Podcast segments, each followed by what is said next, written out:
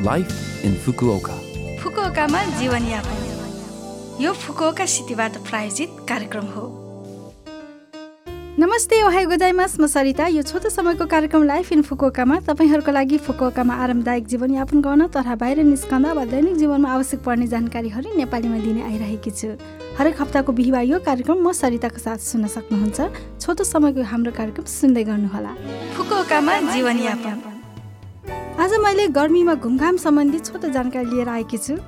सम्पूर्ण विद्यार्थीजनहरू अहिले गर्मीको बिरामा हुनुहुन्छ होला।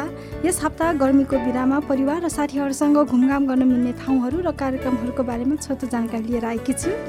सबैभन्दा पहिले तिन वर्षमा पहिलो पटक खुल्दै गरेको उमिनो नाखामिची सनसाइन पुलको बारेमा। फुकुका सहरको हिगासी वार्डमा स्थित राष्ट्रको स्वामित्वमा रहेको उमिनो नाखामिची समुद्री तट पार्कमा अवस्थित उमिनो नाखामिची सनसाइन पुल गत दुई वर्ष नयाँ कोरोना भाइरस सङ्क्रमणको फैलावट रोक्नका लागि सञ्चालन बन्द गरिएको थियो तर तिन वर्षमा पहिलो पटक यस वर्ष खुलेको छ।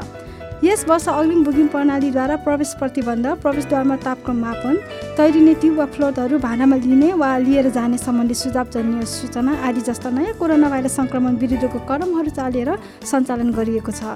पुलको खुल्ने अवधिमा पानीभित्र एक्सर्साइज जस्ता कार्यक्रमहरू सङ्क्रमण रोकथामका आधारभूत उपायहरू अप्नाएर योजना आयोजना गरिरहेका छन्। साथै original Hakata tonkotsu ramen curry rice Sasebo burger आदि पुल परिसरभित्र खानाको मजा लिन सक्ने खाना र पेयका बुथहरू पनि राखिएका छन्।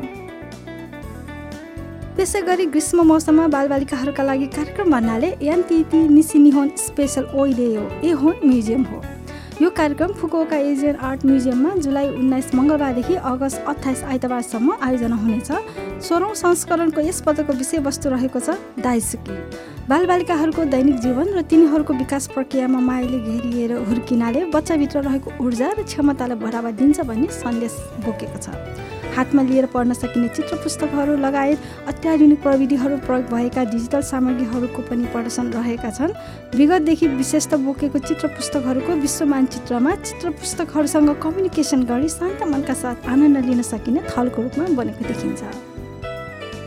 अन्तमा सबवे ओहरी पार्क स्टेसनको नजिकै रहेको माइजुरू पार्कभित्र अवस्थित माइजुरू पार्क बार्बिक्यू गार्डनको बारेमा जानकारी रहेको छ। उचित मूल्यको बार्बिक्यू योजनादेखि ए फाइभ श्रेणीको मासु र भव्य समुद्री खानाको मनोरञ्जन लिन सकिने लग्जरी योजनासम्मका विभिन्न थरीका योजनाहरू उपलब्ध छन्। यसलाई वास्तविक बार्बिक्यूको आनन्द लिन सक्ने थलोको रूपमा चिनिन्छ। साथै नोमी होडाई प्लान पनि रहेको हुनाले बाहिर बसेर बियर गार्डनको रूपमा पनि रमाइलो गर्न सकिन्छ। फुकोका सहरको केन्द्रमा बसेर प्रकृतिलाई नजिकबाट महसुस गर्दै बाहिरी आनन्द लिन चाहनुहुनेहरूका लागि अति उपयुक्त छ। यहाँ बार्बिक्यूको सबै तयारी र व्यवस्थापन कर्मचारीहरूले गरिदिने भएकोले केही बोकेर जानु नपर्ने अनि स्वतन्त्र रूपले बार्बिक्यूको मजा लिन सक्नुहुन्छ। हजुर गर्मीको बिरामा के गर्ने कसरी रमाइलो गरी मनाउने भनेर तपाईँहरू योजना बनाउँदै हुनुहुन्छ होला। अवश्य पनि बिदाको मौकामा आफ्ना साथीहरू वा परिवार हुनेहरू परिवारसँग घुमघाम गर्नुहोला मेरो चाहिँ साथीहरूसँग मैजुरी पार्कमा बाबिक्यू गर्ने योजना रहेको छ। साथै स्वतन्त्र रूपले आफै खोज्दा समस्यामा परेकाहरू र ग्रीष्मकालीनको यस बिरालाई अविस्मरणीय बनाउन चाहनेहरूका लागि फुकोका सरको आधिकारिक सिटी गाइड यो खनाबीमा पोस्ट गरेको अनुभवको आधारमा तपाईँहरूले विचार लिन सक्नुहुन्छ।